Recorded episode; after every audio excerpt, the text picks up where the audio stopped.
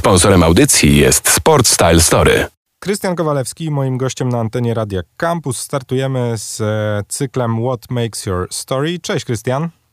Dzień dobry. Słuchaj, e, zastanawiam się, bo jak dowiedziałem się, że będę z tobą rozmawiał, to gdzieś mignęła mi lampka, wiedziałem czym się zajmujesz, ale trochę mi to zajęło. Musimy powiedzieć o tym, o tym czym się zajmujesz, czyli właśnie o parkurze, który zapewne w większości z nas gdzieś tam lampka się zapala, ale o co w ogóle chodzi? E, to ja na początek powiem, że dużo ludzi mylnie e, myśli, że parkour to jest skakanie po dachach, bo taki, taki jest gdzieś tam ten stereotyp, tak się zaczęło od tych filmów Yamakasi czy 13 dzielnica, ale parkour w bardzo dużym skrócie to przemieszczanie się z punktu A do punktu B w jak najszybszy sposób i jest też sport zwany freerunningiem, który polega na przedostaniu się z A do B w jak najefektowniejszy sposób, czyli tu już dodajemy salta, jakieś obroty, E, śruby i tak dalej. I ja tak naprawdę trenuję oba te sporty. No, to jest bardzo mocno połączone, my już tego nie rozdzielamy tak w tej społeczności naszej. To czym się zajmujecie w takim razie? Czy po prostu różne zawody nazywają się różnie? Freerunningiem, parkurem okay. też. Tak naprawdę wymieniamy to troszeczkę. E, zawody też wyglądają w różny sposób, bo mamy speed, czyli z A do B jak najszybciej, to bardziej parkurowe. Style, czyli z A do B jak najefektowniej. Tam układamy trasę, oceniana jest trudność, płynność, bezpieczeństwo i no jeszcze jedno, tylko zapomniałem. E, więc są różne zawody też tak naprawdę do różnych stylów skakania. Słuchaj, od czego się w takim razie zaczęła twoja historia? Czy właśnie na podstawie filmów, które wymieniłeś, które gdzieś tam za dzieciaka nam wszystkim migały z ekranów naszych telewizorów, to wszystko się zaczęło, czy, czy ta historia wyglądała jakoś inaczej? Troszeczkę inaczej. Filmy widziałem później, już jak zacząłem tak naprawdę skakać. Y, ja generalnie byłem tam ruchliwym dzieciakiem od początku, gdzieś się wspinałem po drzewach, po jakichś y, małych dachach, na szopach, bo ja ze wsi jestem generalnie. Y, I jak chodziłem do podstawówki, miałem chyba wtedy 13 lat, widziałem chłopaka robiącego salto w przód ze schodów. Co prawda wylądował na tyłku, ale stwierdziłem, że o kurde, fajne, nie? Też chcę się tego nauczyć. No i gdzieś tam próbowałem na piasek, później spróbowałem w tym samym miejscu, yy, gdzie on, też upadłem na tyłek yy, i jakoś się spiknęliśmy, bo się wieść po szkole rozeszła, zaczęliśmy razem trenować. Yy, no i później się dowiedziałem, że jest coś takiego jak parkour, no i już zacząłem w internecie przeglądać różne fora, gdzieś tam YouTube jeszcze się przewinął y, i zaczęła się moja przygoda. A pamiętasz y, jakieś takie charakterystyczne miejsce? No właśnie, czy to był jakiś park, w którym, w którym zaczynałeś, no właśnie, te pierwsze podrygi parkurowo-akrobatyczne? Mm, tak naprawdę, no ja mówiłem, jestem ze wsi bardzo malutkiej, tam jest 16 domków, może na krzyż, yy, ale pamiętam jedno miejsce, najczęściej to było przy szkole, mieliśmy takie barierki, był podjazd dla niepełnosprawnych, było kilka barierek, jakieś schodki i bardzo dużo tam skakałem. Co prawda, bardzo często miałem przesrane za to, że tam skakałem. Jakby szkole się to jakoś bardzo nie podobało, y, ale to jest jedno z takich miejsc, które pamiętam, jeżeli chodzi o właśnie parkour, czyli tam przeskoki przez te barierki. A jeżeli chodzi o salta, y, to mieliśmy taką jedną piaskownicę też niedaleko szkoły z ławeczką, z tej ławeczki się uczyliśmy właśnie salta skakać e, i było też tak często, że gdzieś tam na przerwie też w szkole wskakiwaliśmy na salę gimnastyczną, szybko jeden materac wyciągaliśmy i robiliśmy po prostu salta, e, dopóki nas ktoś nie wyrzucił z tej sali. To kiedy, kiedy zdałeś sobie sprawę z tego, że no, kiedy przeszedłeś na zawodostwo? Kiedy, czy był jakiś taki moment, w którym zapaliła ci się lampka w głowie i pomyślałeś sobie, ej, przecież ja robię to dobrze, dobrze mi to wychodzi, nie wiem, pierwsze zawody? Kurczę, ciężko jest mi powiedzieć, ale y, na pewno pierwsze zawody w Polsce, które były, yy, gdzie dostałem nagrodę Best Junior, yy, bo ja generalnie miałem tam jednego, dwóch ziomków, z którymi trenowałem sobie w tym mieście, gdzie do szkoły chodziłem i na takie zawody czy zloty nie jeździłem za bardzo, no bo ile miałem lat, wtedy 13, później 14, 15, E, na pierwsze pojechałem właśnie chyba jak miałem 15 lat i skakałem już całkiem spoko, ale za bardzo o tym jeszcze nie wiedziałem, nie? Po prostu robiłem rzeczy i, i tyle. E, no i jak pojechałem na ten zlot, właśnie ludzie zauważyli, co ja robię, nie wiedzieli w ogóle, kim jestem, skąd się wziąłem i tak sobie pomyślałem, że kurde, dobry jestem jednak, może warto by w to iść.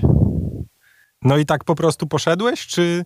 No właśnie, wiesz, bo to też jest ciekawe, bo jednak jest to sport, który e, o którym trochę nie za wiele wiadomo, nie? W sensie, czy, czy są, czy ty masz trenera na przykład, czy trenujesz się sam.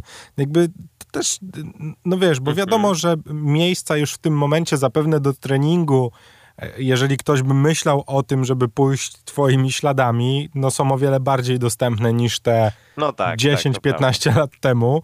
No ale jednak mimo wszystko, czy to już jest takie poświęcenie, wiesz, pełne, zawodowe, że wyznaczasz sobie na przykład, że 4 godziny dziennie spędzasz na sali, próbując robić nowe rzeczy, no. Mm, U mnie nigdy to w ten sposób tak naprawdę nie wyglądało. Ja zaczynałem trenować z zajawki i w sumie dalej kontynuuję z zajawki. Yy, Kwestia zawodow zawodowstwa to już zupełnie inna bajka, bo nigdy mnie to tak naprawdę jakoś mocno nie interesowało. Zawsze chciałem po prostu skakać, bo, bo lubiłem, kochałem to robić, nie? Jeszcze tak, trenera nie mam, nie miałem nigdy. Yy, Gdzieś tam sobie chodziłem też na siłownię, yy, fakt faktem zdarzało mi się i współpracowałem z jakimś trenerem personalnym i, i coś tam robiliśmy, ale ja nie lubię też być jakoś za bardzo ograniczany, lubię sobie sam te treningi rozkminiać yy, samemu, czy to plan właśnie treningowy na, na siłowni układać. Mm, Ale u mnie to jest takiej mega mocnej rozsypce. Na przykład jednej zimy sobie biegam, jednej zimy sobie chodzę na siłownię, zwykle zimą takie, takie treningi robię, yy, a wiosna, lato, jesień to po prostu skaczę, nie? I wychodzę na treningi, kiedy mi się chce tak naprawdę, a chce mi się prawie codziennie. No i tak to wygląda. Znaczy, słuchaj, bo też nie powiedzieliśmy bardzo ważnej rzeczy, być może dla ludzi, którzy w ogóle cię nie kojarzą i którym na przykład nigdy nie mignąłeś na żadnym e, filmiku albo nigdy nie przewinęli twojego Instagrama. Musimy też jasno i stanowczo powiedzieć, że ty jesteś człowiekiem, który też poniekąd dyktuje to, co dzieje się w tym świadku. Można tak powiedzieć. No, no nie no, ty poczekaj, no, nie, nie, nie powiesz mi, że jedne z najważniejszych zawodów e, z twojej dziedziny, czyli Art of Motion, wygrywa się przez przypadek, no. No nie, no nie przez przypadek, przez, przez poświęcenie na pewno. Ale z tymi zawodami to też jest śmieszna historia, bo ja byłem kompletnie nieprzygotowany na nie tak naprawdę. I, ja, ja serio, serio nie żartuję. Ale Bo, to, to tak jakbyś powiedział, że jakby wyszedł, no dobra, no była ostatnio ta historia gościa, który wygrał em, na Igrzyskach Olimpijskich tak, maraton, tak? słyszałem. Ale no to nie, Coś w ten deseń. czyli pojechałeś po prostu na jedne z najważniejszych zawodów, znaczy tak, no bo ty też trzeba dodać, że byłeś świeżo po kontuzji z tego, co, co pamiętam. Yy, tak, tak, właśnie dla- dlatego chciałem to poruszyć, bo yy, ja miałem przepuklinę, no dalej ją mam, tylko już na mnie nie wpływa za mocno, yy, ale miałem ją tam przez zimę, mnie mocno męczyła, wróciłem do treningu, sobie trenowałem mm, i jakoś w czerwcu, nie wiem, trzy tygodnie przed Art of Motion chyba, gdzieś tam sobie uszkodziłem znowu to, yy, te plecy, przy po prostu podstawowym skoku zaczęły mnie boleć, nie, i to do tego stopnia, że tam mnie mocno poskładało, aż się położyłem na ziemię, nie, mówię, taki ból, że, że masakra. E, od razu się skontaktowałem jakby z moim osteopatą, tam do niego pojechałem, przebadaliśmy, zrobiliśmy rezonans, no nie wyglądało to za ciekawie. I tak naprawdę przez te trzy tygodnie my myśleliśmy, czy ja powinienem startować, czy nie powinienem, czy jest szansa, że to się bardziej uszkodzi, czy też nie. E, No i tak naprawdę loty, wszystko miałem już kupione i zdecydowaliśmy tydzień przed, że mój osteopata mi powiedział, no kurde, Krystian, startuj, tam raczej szansa, że coś się stanie jest bardzo mała. E, Zrobiłem dwa treningi dosłownie przed samymi zawodami i na zawodach e, skupiłem się na tym, żeby pierwszy bieg zrobić, zaplanować sobie dobrze na tyle, żeby wejść do finału. Jakbym nie wszedł, to bym nie wszedł, no ale jeżeli już e, ten bieg sprawi, że wejdę, no to finał chciałem zrobić taki, że jakby nie będzie wątpliwości co do, co do tego, kto wygra, nie? E, No i się udało. Jest- się, no. Naprawdę, to taka historia totalnie tego gościa, co, co ten maraton przez przypadek wygrał. Nie spodziewałem się takiej odpowiedzi, muszę ci szczerze, szczerze powiedzieć. Mm, bo- Yy, Myślę, że to też ma jakby podłoże w tym, jak ja trenowałem wcześniej, bo tor był na pewno yy, bardzo inny niż do większości zawodów, które mamy, no bo to się działo jednak na dwóch statkach i, i było mega mało miejsca wszędzie i widziałem, że to yy, było dosyć trudne do, mm, do zaadaptowania się dla, dla innych ludzi. Dla mnie dosyć było proste, bo ja trenowałem w takich małych miejscach, ja lubiłem, gdzie było właśnie ciasno, dużo rzeczy można było napchać i to dało mi na pewno sporą przewagę na tych zawodach, nie? Yy, No i miałem też duże doświadczenie w poprzednich zawodach, bo ja startuję już dobrych parę lat i, i myślę, że to po prostu dużo rzeczy naraz się złożyło. Yy, Dobrze zaplanowałem bieg, nigdzie się nie przewróciłem, no, no i wyszło jak wyszło, nie? Słuchaj, a jak wygląda to e, wasze towarzystwo, nazwijmy je e, zawodowe? W sensie, no bo domyślam się, że to jest jednak taki sport trochę jak e, skoki do wody z klifów, czy snowboard, czy deskorolka, w którym wy jednak, no mimo tego, że re, re, rywalizujecie, no to jednak zapewne jesteście jakąś taką bardzo mocno ściśniętą społecznością. No tak, tak. Wszyscy generalnie jak rodzinka na tych zawodach, czy to na innych zlotach, y, każdy się jara, jak y, drugiej osobie właśnie wyjdzie cała akcja, którą tam sobie zaplanował.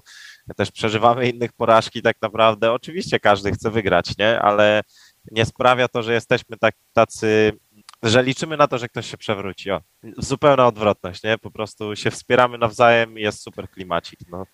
Słuchaj, to w takim razie, czy są jeszcze jakieś sukcesy, które, których nie masz w swoim portfolio, a które, które chciałbyś, żeby się wydarzyły? Albo nie wiem, może masz jakieś takie, jakąś miejscówkę na świecie, w której strasznie chciałbyś pobiegać? Mm, miałem przez długi czas taką miejscówkę i było to Santorini i teraz jest jak moim y, corocznym, corocznym kursem sobie robię tam wakacje tygodniowe i sobie skaczę. Y, czy mam jeszcze jakieś rzeczy? Na pewno w portfolio jest do zrobienia jeszcze, są jedne zawody w w Kanadzie, z tego co pamiętam. NAPC się nazywają i nigdy nie miałem okazji polecieć, bo to tam duże koszta były, nie? W tym roku miały być te zawody, to też odwołali przez COVID, rok temu to samo. No i czekam, aż się wydarzą, żeby móc pojechać. Yy, a tak poza tym, to chcę dalej skakać jak najdłużej, nie? Żeby ciało było zdrowe i żebym mógł trenować jak najdłużej. Słuchaj, a ile prawdy jest tym, że, że we freerunningu no właśnie, że to nie tylko sport, ale trochę taka filozofia. W sensie, czy ty faktycznie, no nie wiem, jadąc na wakacje, no to już się dowiedzieliśmy, że wybierasz miejsce, które jest dla ciebie najbardziej ciekawe, ale no nie wiem, czy przyjeżdżając do jakiegoś miasta na zaproszenie na zawody, też e, idąc po takim mieście czysto turystycznie, patrzysz na nie zupełnie inaczej? No, ja już jestem trochę przekręcony, już nie ma czysto turystycznie nigdzie. że, że to faktycznie się zmienia e, z czasem, że idąc przez właśnie ulicę zauważamy rzeczy, których normalnie, no, normalnie ludzie po prostu ominęli, nie? A my sobie od razu myślimy, o tu można to, tu to, tu można było jeszcze to, nie? Że naprawdę się bardzo zmienia postrzeganie otaczającej nas przestrzeni. Miasto, betonowe miasto wcale nie jest takie złe. No nie jest, to taki duży plac zabaw. Słuchaj, e, no nie wiem, szczerze mówiąc, zawsze staram się czegoś życzyć moim rozmówcom na zakończenie, ale no właśnie, tych zawodów w Kanadzie w takim razie i, i też pojedź na nie tak przez przypadek, niby nie startuj i tam... To by się udało. Wyjaśnij wszystkich. Słuchaj, odsyłamy, odsyłamy na twoje e, social media, żeby e, podglądać sobie to, co dzieje się u ciebie i żeby sprawdzić, bo zdaję sobie sprawę, że być może słuchają nas ludzie, którzy którzy nie są zaznajomieni z Twoją osobą, a no, często tak się zdarza, że mamy w naszym kraju ludzi, o istnieniu których nie wiemy, a ci ludzie wymiatają na arenie międzynarodowej w swojej dziedzinie. A to dziękuję bardzo. Krystian Kowalewski był moim gościem. Dzięki wielkie, mój drogi. Dzięki wielkie, trzymajcie się, hejo. Sponsorem audycji jest Sport Style Story.